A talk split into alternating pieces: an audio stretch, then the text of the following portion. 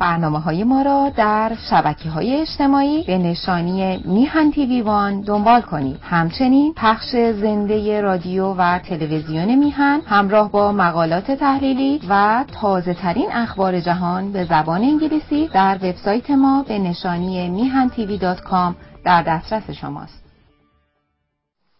به نام خداوند جان و خرد که از این بر ترندیشه بر نگذرد.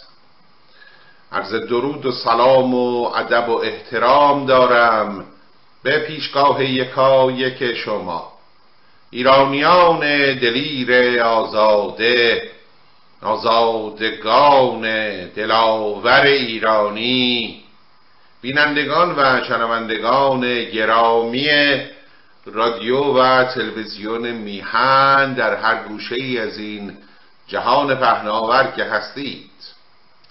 باری یاران چنان که آگاهید در محضر شما نازنینان تاریخ می‌خوانیم و نگاه خود را معطوف ساخته ایم به آنچه که در صدر اسلام عزیز میگذرد. در حال حاضر مقدمات جنگ جمل را با هم می‌خوانیم. از تاریخنامه تبری محمد ابن جریر مردی که او بود. ترجمه بلعمی به دوره سامانیان. باری یاران خواندیم تا آنجا که تله و زبیر همراه با آیشه به خونخواهی عثمان در معاندت و مخالفت با علی سپاه جمع آوردند. از مکه بیرون شده رهسپار بسره گشتند. بله اونجا عبدالله ابن عامر گفته بود که ما در اونجا یار بسیار داریم. بریم اونجا و مردان جنگی در اونجا هستند. اونها را همراه خود می‌کنیم برای جنگ با علی. مولای متقیان هم که خود رهسپار شام بود و عزم جنگ با معاویه را داشت. در این فیما بین آگاه می شود از این فتنه و از می شود که رای او بر این قرار می گیرد که نخوزد علاج این واقعه را بکند. در واقع او چنین در میابد که این آشوبی که توسط تله و زبیر و آیشه برپاست بسیار بسیار مهمتر است از اون خطر بالقوهی که از سوی شام و شامیان و معاویه او را تهدید می کند در نتیجه با خود می اندیشد که نخست باید این قائله را رفع کرد. بنابراین در میانه راه شام مسیر خود را کج می کند به سوی بسره او نیز. خب اجازه بفرمایید که از این جای کار را با هم از تاریخ بخوانیم. امیدان که در پایان هم بتوانم چند بیتی نامه بخوانم در خدمت شما که حالمان خوب شود. بله. از می شود که تبری می‌گوید آیشه از مکه با هزار مرد برفت. چون به بصره رسید سه هزار مرد بر وی گرد آمده بودند. خب همین خودش خیلی مهمه. پیداست که نفوذ معنوی آیشه و همراهی تله و زبیر آنچنان کارگر شده در مردم که این سپاه به ذریب سه رسیده. از هزار نفر شدن سه هزار نفر. تا رسیدن تازه به بسره تازه امیدشون این بود که در بسره مردان جنگی رو جمع کنن. یعنی این سپاه از این هم افزونتر خواهد شد. خب دانستند ایشان را علی پیش آمد.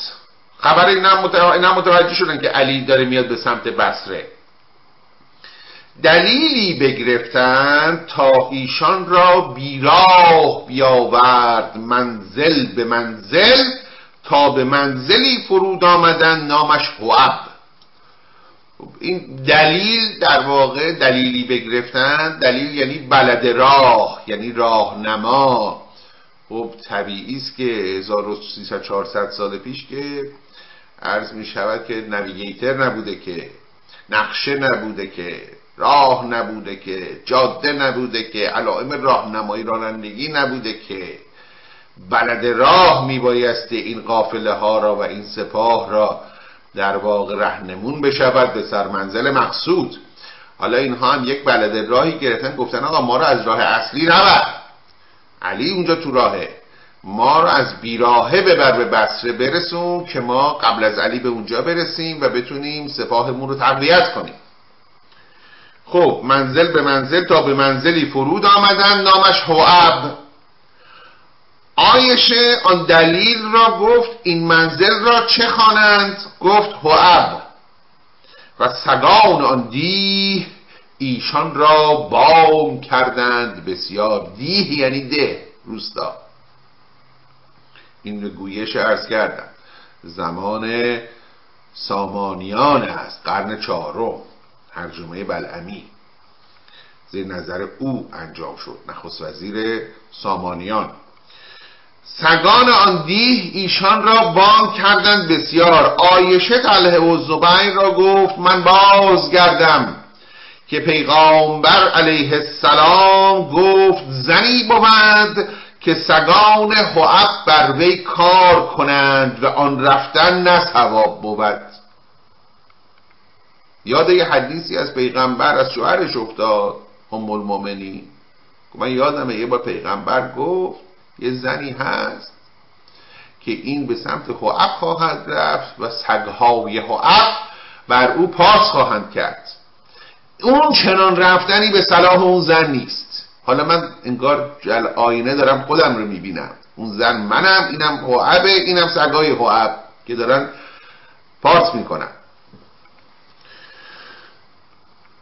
آیشه تله و زبیر را گفت من بازگردم که پیغامبر علیه السلام گفت زنی بود که سگان حعب بر وی کار کنند و آن رفتن نسوا بود. تله و زبیر گفتند این مرد دروغ می‌گویند که این را حعب نخوانند. اینجا حعب نیست. آیشه را دل ننشست. گفت من بازگردم که زنان را با لشکر کار نیست. آقا من خانومی هم برای خودم. منو چه به سپه سالاری؟ معلومی که دلش قرار نداره آیشه به خصوص از وقتی که متوجه شده که اینجا خوعب است و اون حدیث رسول رو به خاطر آورده. بنابراین با اینکه اینها هم بهش به دروغکی میگن که اینجا خوعب نیست میگه آقا نه من بر میگردم من یک بانوی هستم و سپه سالاری و میدانداری و حرب و جنگ کار مردان است. گفت بازگردم که زنان را با لشکر کار نیست. و ایشان یعنی تله و زبیر و ایشان عبدالله ابن زبیر را به طلایگی فرستاده بودند که بره دور اطراف و چرخ بزنه خبر بیاره برای اینا. کس فرستادند و او را گفتند زود بیای و بگوی که علی آمد تا ما به شتاب لشکر برداریم. تا خالت پشیمون نشده عبدالله ابن زبیر خواهرزاده آیشه بوده. ارز کردم زبیر با جناق پیامبر هم بوده به غیر از اینکه پسرم مشون بوده. همسر زبیر خواهر آیشه بوده زنی به نام اسما.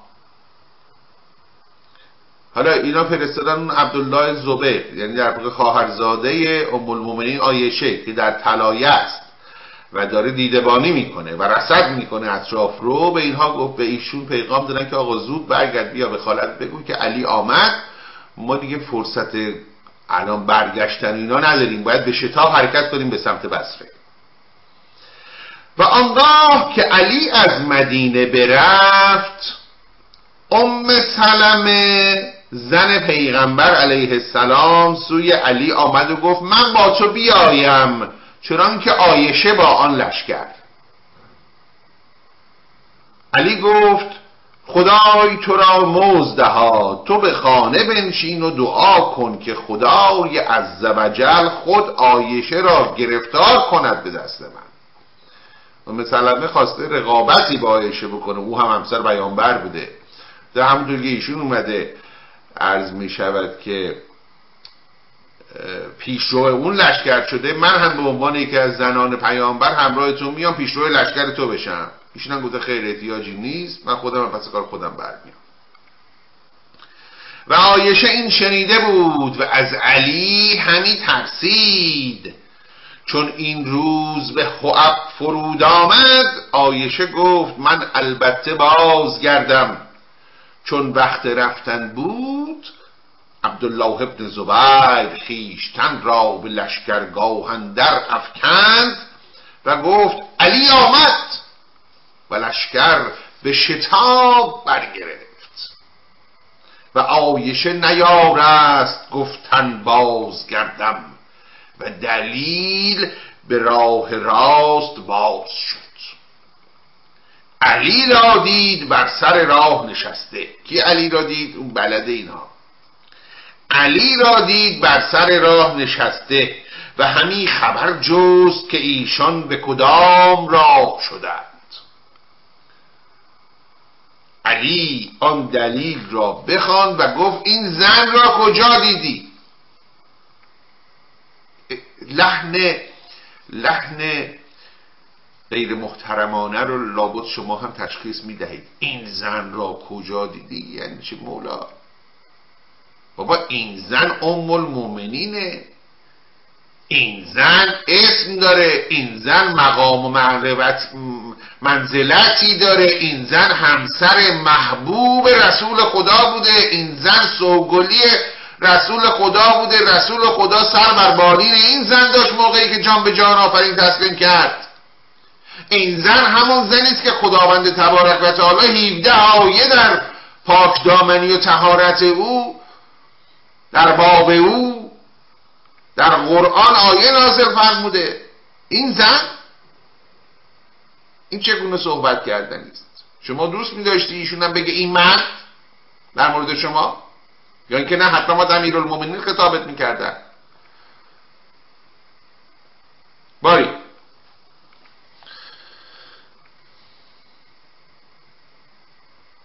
علی آن دلیل را بخواند و گفت این زن را کجا دیدی؟ دلیل خبر آیشه چنان که بود بگفت. دروغم نگو آقا چی من اینا را بردم اینجا به اینجا دیگه رفتن دیگه.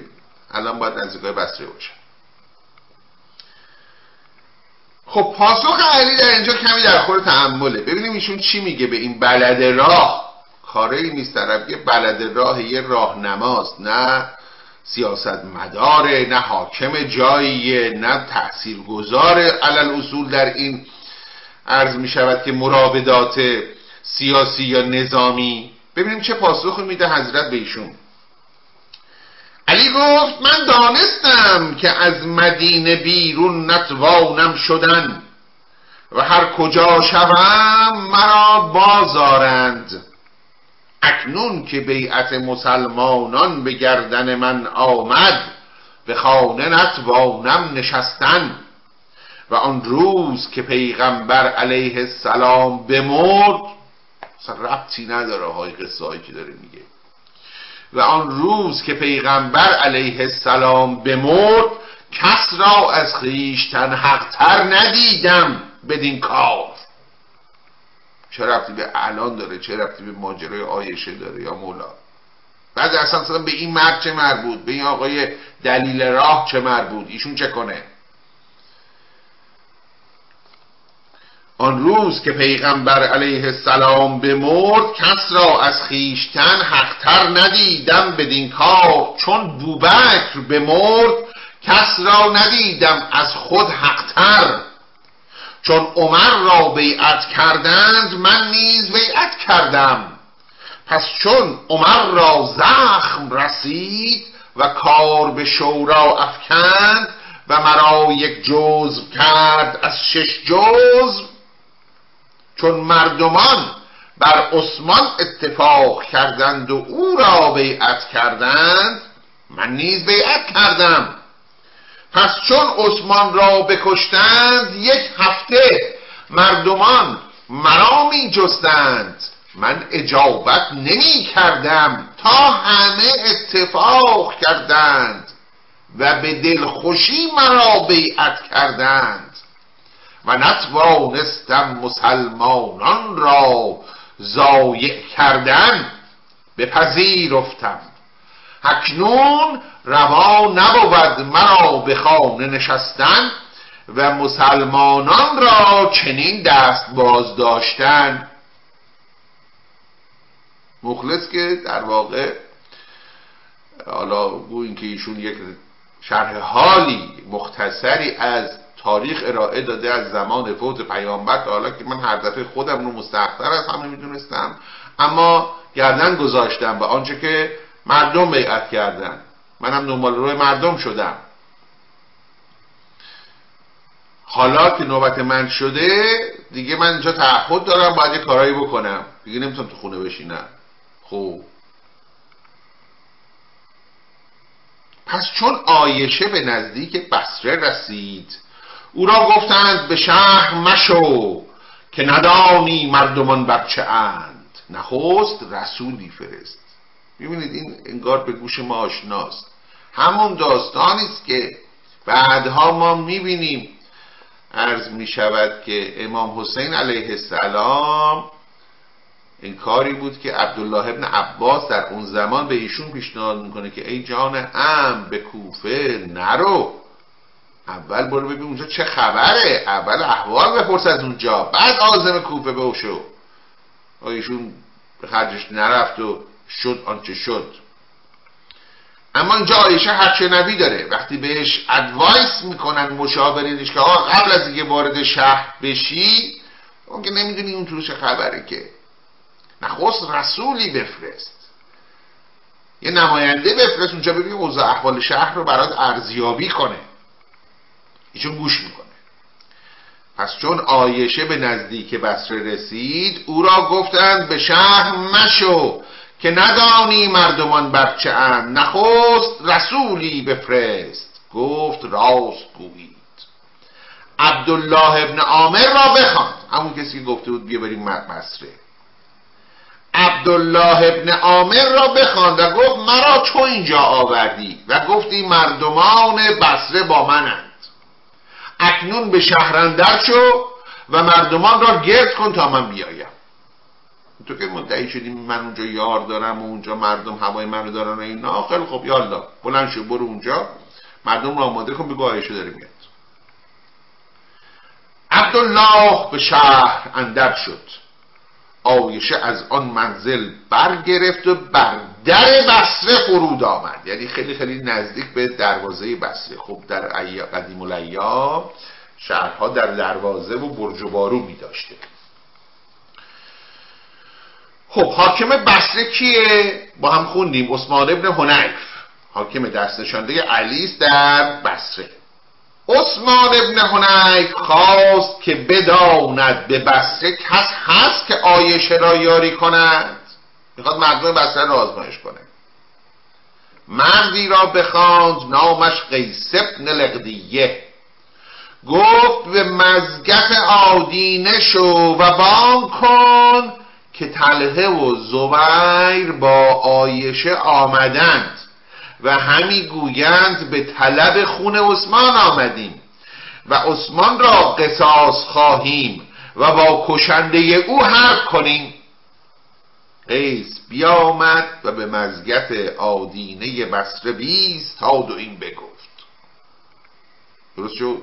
عثمان ابن هنیف یکی رو فرستاده گفته برو مسجد خبر حضور اینها رو اعلام کن. امری نیست که پوشیده بماند. بگو آقا تو علیه زبیر آیشه آمدن بر در دروازه بستن. مدعی که خونخواه عثمان هستند. می‌خوان کشندگان عثمان رو بکشن.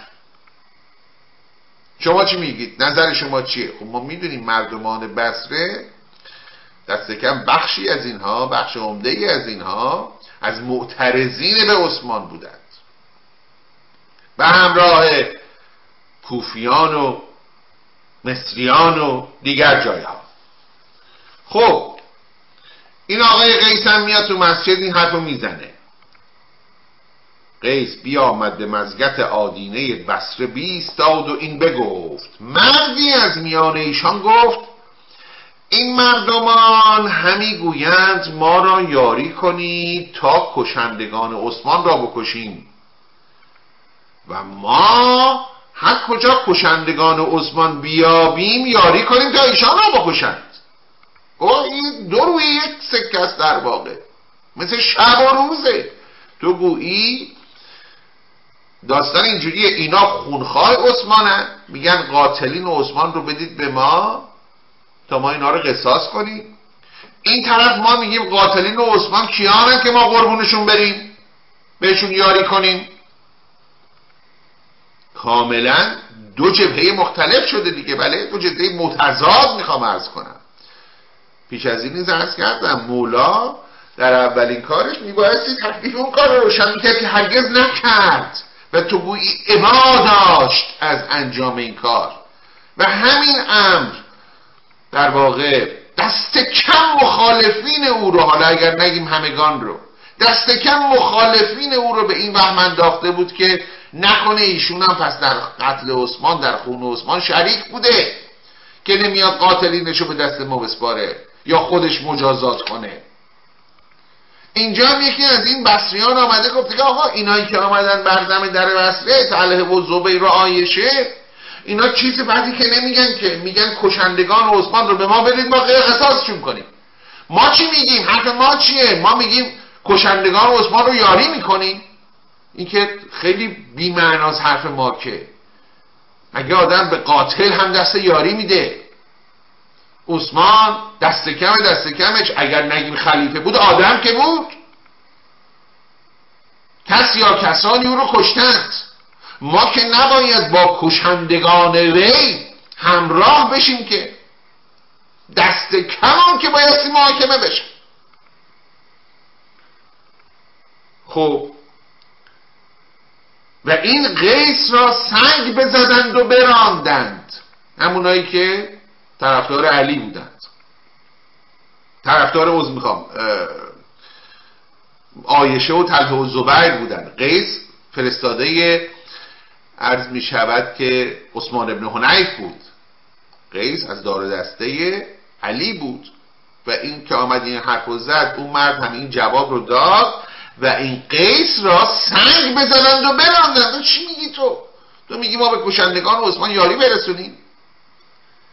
قیس سوی عثمان ابن حنیف آمد و بگفت. شرحال گفت. عثمان دانست که آیشه را به بصره یار است. تازه اینجا عثمان عثمان ابن حنیف حاکم بصره والی بصره. از کارداران علی اینجا متوجه می شود که قضیه به همین آسونی هم نیست. همین مردمان بصره که عده کثیری از اونها مخالف بودن با عثمان اما به خون عثمان تشنه نبودند. و حالا که عثمان کشته شده پر بیراه نمی بینند که دست کم قاتلین او محاکمه و مجازات شوند.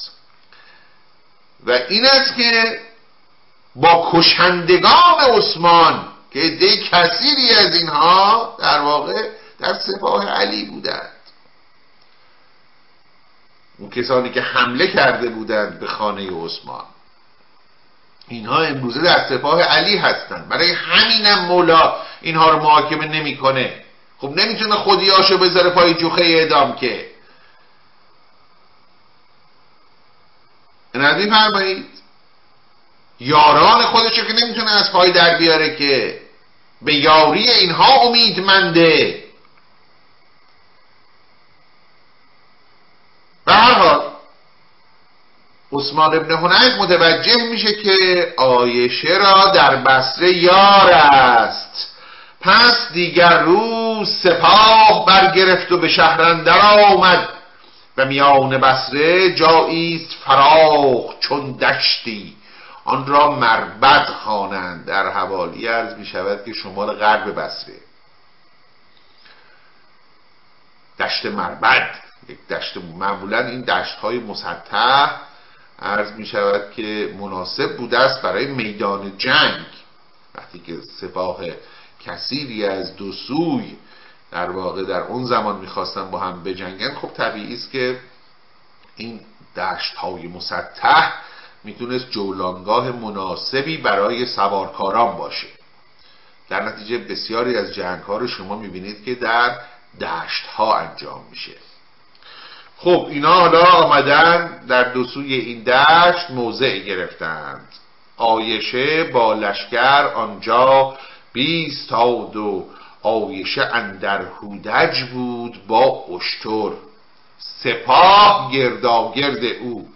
تله بر راست اشتر او بود و زبنگ بر چپ. حواریون رسول اسلام. دست راست و چپ رسول اسلام. همسر محبوب رسول اسلام زیر یک بیرق جمع شدن سپاه بسره هم داره اینا رو می‌بینن خب اینا رو یادشونه آقا. اینا چه جایگاهی داشتن پیش رسول. عثمان ابن حنیف بیامد با سپاه خیش و بر گوشه بیستاد و مردمان بسره همه به نظاره آمدند. پس تله سخن گفت و خطبه کرد و عثمان را یاد کرد و فضلش و آن ستم که بر وی کردند. و گفت کشندگان وی را طلب کنید و بکشید. و زبیر نیز چنین گفت. پس آیشه خطبه کرد و همچنین گفت. پس مردمان بسره چون آن سخن بشنیدند به دو گروه شدند. دو دستگی افتاد در میان بسریان گروهی گفتند که راست گویند و کشندگان عثمان را بباید کشتن. و گروهی گفتند اندر بسره سپاه علی و ایشان بدین سخن علی را خواهند. و اگر علی کشت عثمان را ایشان با وی بودند. به مدینه.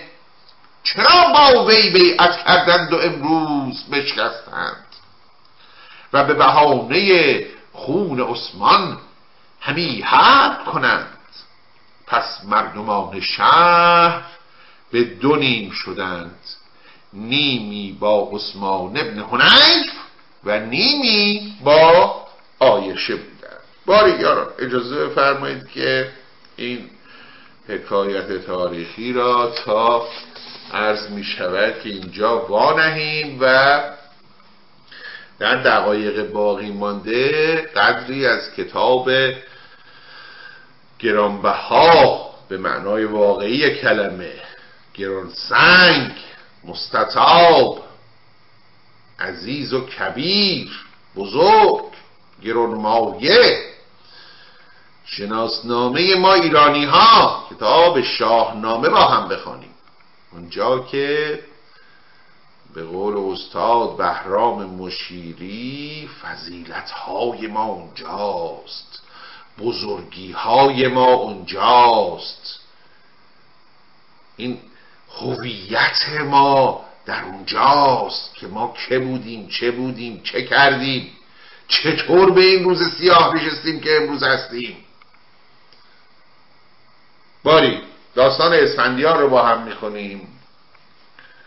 خواندیم آنچه که رفت و جاماس که در نهایت موفق شد اسفندیار را به ترغیب وادارد که بیا و انتقام خون برادرت فرشیدوز رو بگیر بیا و کار رو یک سره کن برای ما.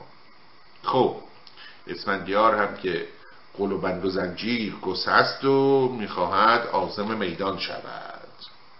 استاد میفرماید و از آن جای با چاکر و یار چند به گرمابه شد با تن دردمند. همه تن گرفته ز زنجیر زنگ زدودش ز تن زنگ. کاید به جنگ. یکی جامعه خسروانی بخواست همان جوشن پهلوانی بخواست. بفرمود کان باره گامزن بیارید و آن ترگ و شمشیر من. اسب رهوار من باره گامزن اسب رهوار من رو و همراه سلیح و سلاح هم برام بیارید. بیاورد جاماسبان چوب خواست بپوشید و آنگاه بر پای خواست چو چشمش بر آن بارگی اوفتاد ز یزدان نیکی دهش کرد یاد. همی گفت اگر من گنه کرده ام از را به بندندر آزردم. چه کردین چمان باره بربری که بایست کردن بدین لاغری؟ آقا من و شما با من گرفتاری داشتید منو به قل و بند زنجیر کردید. این اسب بیچاره چه گناهی کرده بود که به این روز لاغر و نزار انداختیدش چرا به این یه غذایی ندادید؟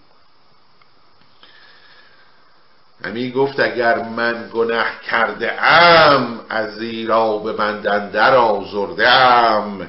چه کردین چمان باره چر بربری؟ بربری در واقع بربرستان. بربرستان که عرض می شود که به سمت جنوب ایران کهن بوده. در واقع شاید بشود گفت به نوعی نزدیک به این خطه یمن و عربستان. پای عربی خب نژاد بسیار بسیار معروفی هستن بسیار هم زیباست این حیوان اسب عربی.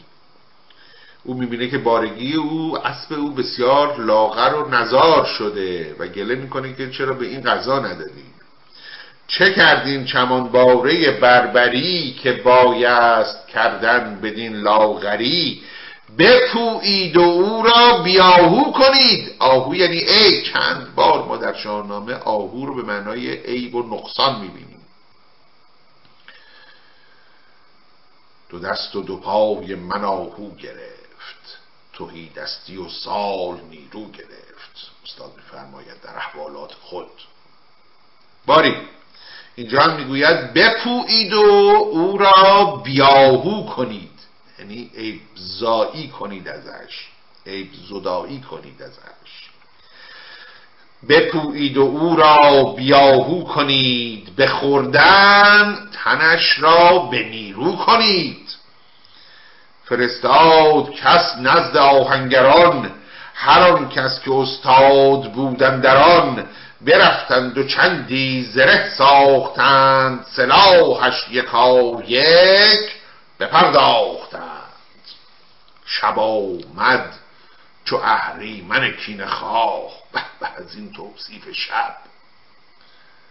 بارها این توصیف شب و روز رو در شاهنامه به جلوه های گوناگون می‌بینیم. هیچ دوبارش هم جبیه هم نیست.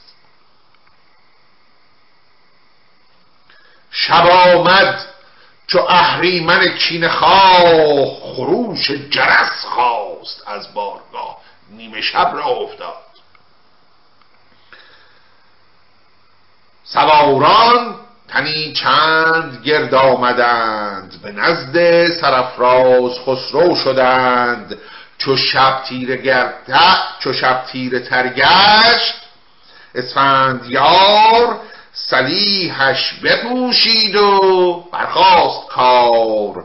بران باره خسروی برنشست یکی تیغ هندی گرفته به دست خود و بهمن و آزر سرفراز پسرانش.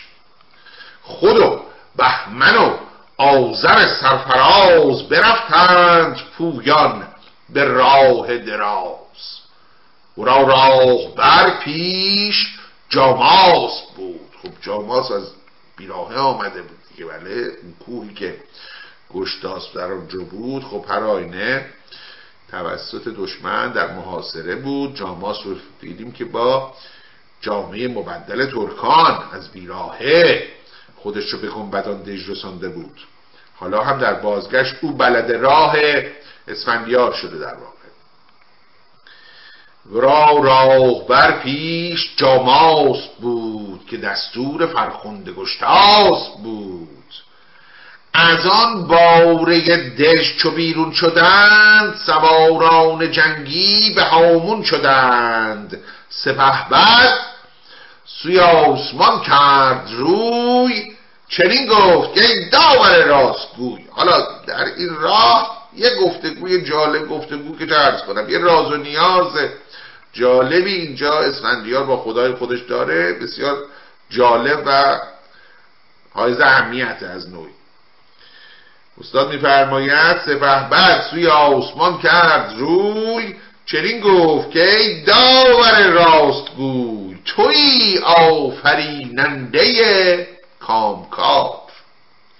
فروزنده جان اسفند یار گریدون که پیروز گردم به جنگ کنم روی گیتی برجاز تنگ بخواهم از او کین لحراس شاه همان خون چندون سر بیگناه برادر جهان بین من سی و هشت که از خونشان لل شد خاک دشت. پذیرفتم از ایزد دادگر که کینه نگیرم ز بند پدر. خدایا اگر تو کمکم کنی که من در این جنگ پیروز بشم انتقام پدر بزرگ و برادران رو باز بگیرم منم به تو قولهایی میدم. اولین قولش چیه؟ اولین در واقع داره نظر و نیاز می‌کنه. داره با خدا معامله می‌کنه. میگه اگر تو منو کمکم کنی من اول از همه از پدرم دیگه کینه به دل نخواهم داشت.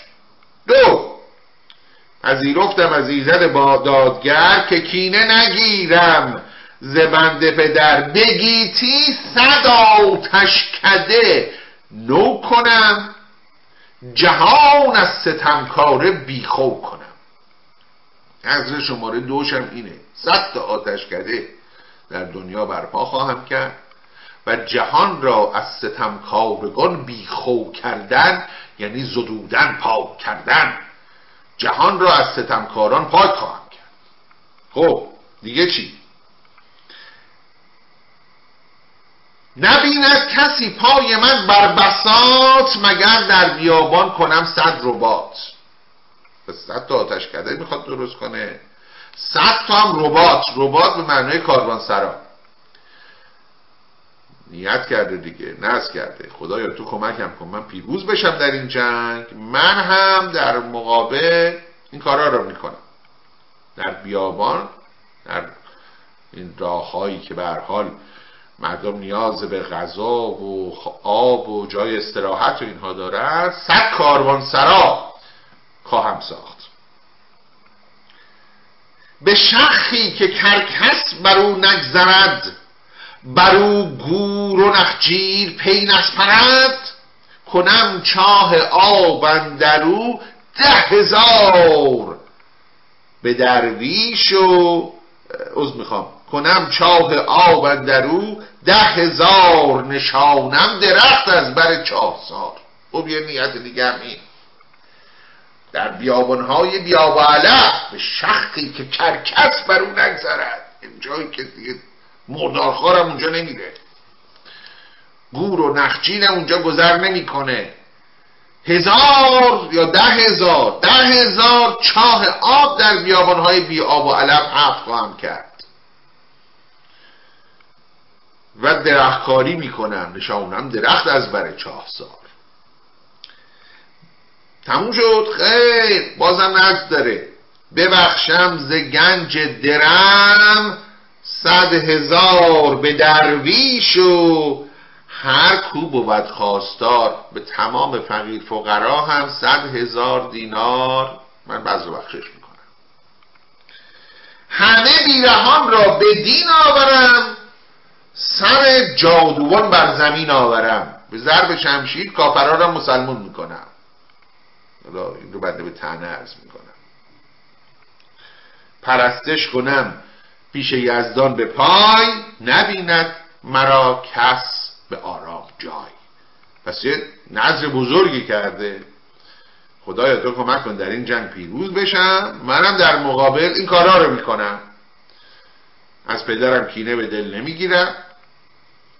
آب آبادانی را میندازم. کاروانسرا درست می‌کنم آتشکده درست می‌کنم تو بیابونا چاه آب حفت می‌کنم بدبختا و نیازمندان رو بهشون کمک می‌کنم.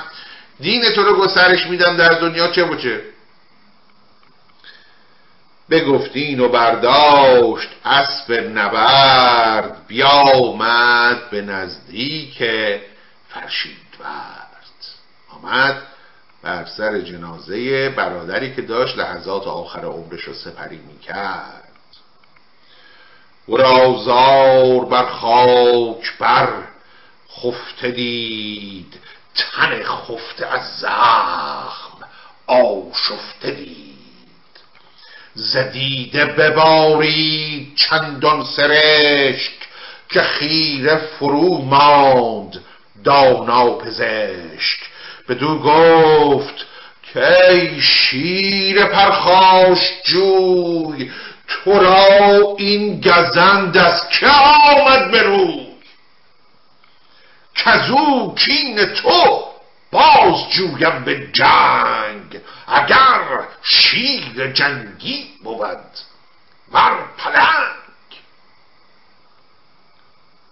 چنان داد پاسخ حالا این جواب رو بسیار مهمه که گوش کنید چنان داد پاسخ ای پهلوان ز گشتاس پم من خلید روان. مقصر اصلی بابامون گشتاس به برادر جوان اسفندیار فرشید وقت در دم واپسین با روشنبینی کامل انگشت اتهام رو به سوی پدر نشانه میره برای اسفندیار. یا آقا تو دشمن دنبال نگرد. دشمن خودیه. مقصر پدرمونه. از گشت هاست این بلا بر من نازل شد. توجیهش چیه؟ عرض می‌کنم. چنان داد پاسخ که ای پهلوان ز گشتاس پم من خلید روان. مرا این ز گشتاس آمد به روی. از آن بی هنرمرد و آن گفتگوی. بی هنرمرد اینجا عرض می شود که اشاره به گرز دارد. یا خب پدر ما به گفته یک آدم بیمایهی همچون گرز تو رو در بند و زنجیر کرد دیگه مگه اینجور نبود؟ و اگه تو در زندان نبودی حی حاضر بودی این سپاه رو راهبری و سپه سالاری می کردی هرگز این بلاها که بر سر ما رفت نمی رفت مرا این ز گشتاسب آمد به روی. از آن بی مرد و آن گفتگوی. اگر پای تو او نکردی به بند ز ترکان چنین کی بودی این گزند؟ همان شاه لحراس با پیر سر همه برخزو گشت زیر و زبر. ز گفت گرزمان چه بر ما رسید؟ ندیده است هرگز کسی نشنید. تو مخروش و از داد خرسند باش بگیتی درخت برومند باش که من رفت خواهم به دیگر سرای تو باید که مانی همیشه به جای چو رفتم زگیتی مرا یاد دار به بخشش روان مرا شاد دار. این آین در واقع خیرات و مبرات در همین بیت استاد به راحتی و به روشنی برای ما مشخص می‌کنه که این آین این فرهنگ این رسم یک رسمی است بسیار بسیار کهنتر از عرض می شود که آموزه های فرهنگ اسلامی. داستان مال زمان زرتشت دیگه بله. برادر اسفندیار داره به اسفندیار وصیت می‌کنه که وقتی که من مردم با بخشش همون خیراتی که ما امروز ازش اسم می‌بریم. خورما میدیم بالا سر قبر مرده و حلوا خیرات می‌کنیم. بله؟ با بخشش روان من را شاد دار. یعنی به یاد من فضل و بخشش کن. پس این یک ارز کردم فرهنگی است ریشه در فرهنگ ایرانی کهن ما دارد. آخوند رافزی دروغ بهت نفروشه عزیز من. رفتی به اسلام نداره. تو مخروش و از داده خرسند باش به گیتی درخت برومند باش. که من رفت خواهم به دیگر سرای تو باید که مانی همیشه به جای. چو رفتم زگیتی مرا یاد دار. به بخشش روان مرا شاد دار. گر از خستن من تو را غم رسید مرا این تباهی ز کهرم رسید. اگرم دنبال قاتل من میگردی کهرم فرزند ارجاس این کار با من کرد. گر از خستن من تو را غم رسید مرا این تباهی ز کهرم رسید. تو بدرود باش ای جهان پهلوان که جاوید بادی روشن روان. بگفتین و رخسار کان کرد زرد شد آن نام بر شیر. فرشید ورد باری یار وقت از حد گذشت و به پایان آمدین. دفتر حکایت همچنان باقی است. با سپاس از اینکه چون همیشه مهر کردید و وقت گذاشتید و به پای این برنامه نشستید. و با آرزوی تندرستی و بهروزی برای یکایک شما نازنینان و به امید بوسه زدن بر جبین بلند آزادی در فردای میهن همه شما عزیزان را به ایزد منان می سپارم تا دیداری دیگر درود و دو صد بدرود و پاینده ایران.